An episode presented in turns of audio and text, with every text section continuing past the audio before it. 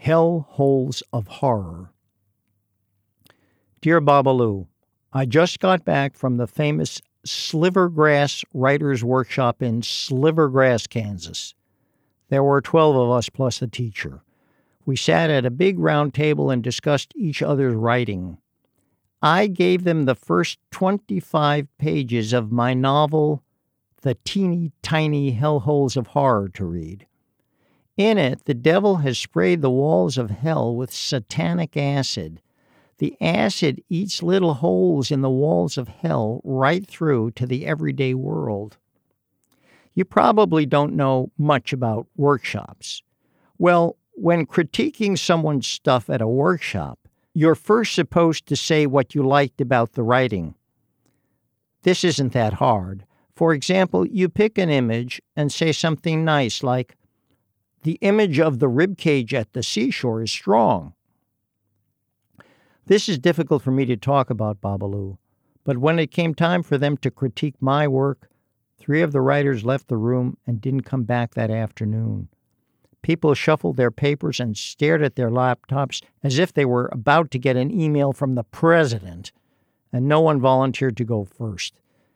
Finally, Veronica, the teacher, pointed to a guy sitting across from me. He said he liked the paper I used. Then it was the next person's turn. She said there weren't that many spelling mistakes. The next person liked the font. Someone liked how the pages were numbered.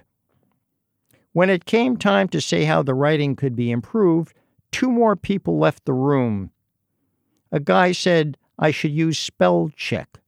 The next person said I should use a different title but gave no reason.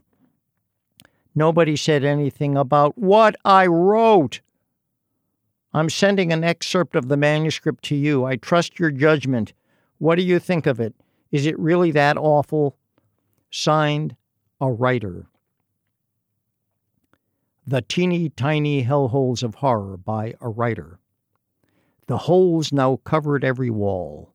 They covered every single wall. Not a wall was spared. Even the walls in the bathroom were covered with teeny tiny holes. The floor was covered with these holes, too. The ceiling was covered, too. Jenny Sue was the first to lose an eye. Gee, she said, I wonder if there's something on the other side. She put her eye up to one of the holes to look through and screamed. Someone or something poked her eye and it was bleeding. Well, damn, said Walter, and then he took a peek. He screamed as his eye got poked. What the devil is happening? said Nana. She took a peek, too. And guess what? Yep, she got poked in the eye. Pretty soon everyone's eyes had been poked. Dear writer, with a few changes, this has the potential to be a great horror story. Have the devil just make one hole instead of lots of little ones, and make the hole so big that Brahma bulls and their riders fall in or even bigger, so long haul trailer trucks fall in.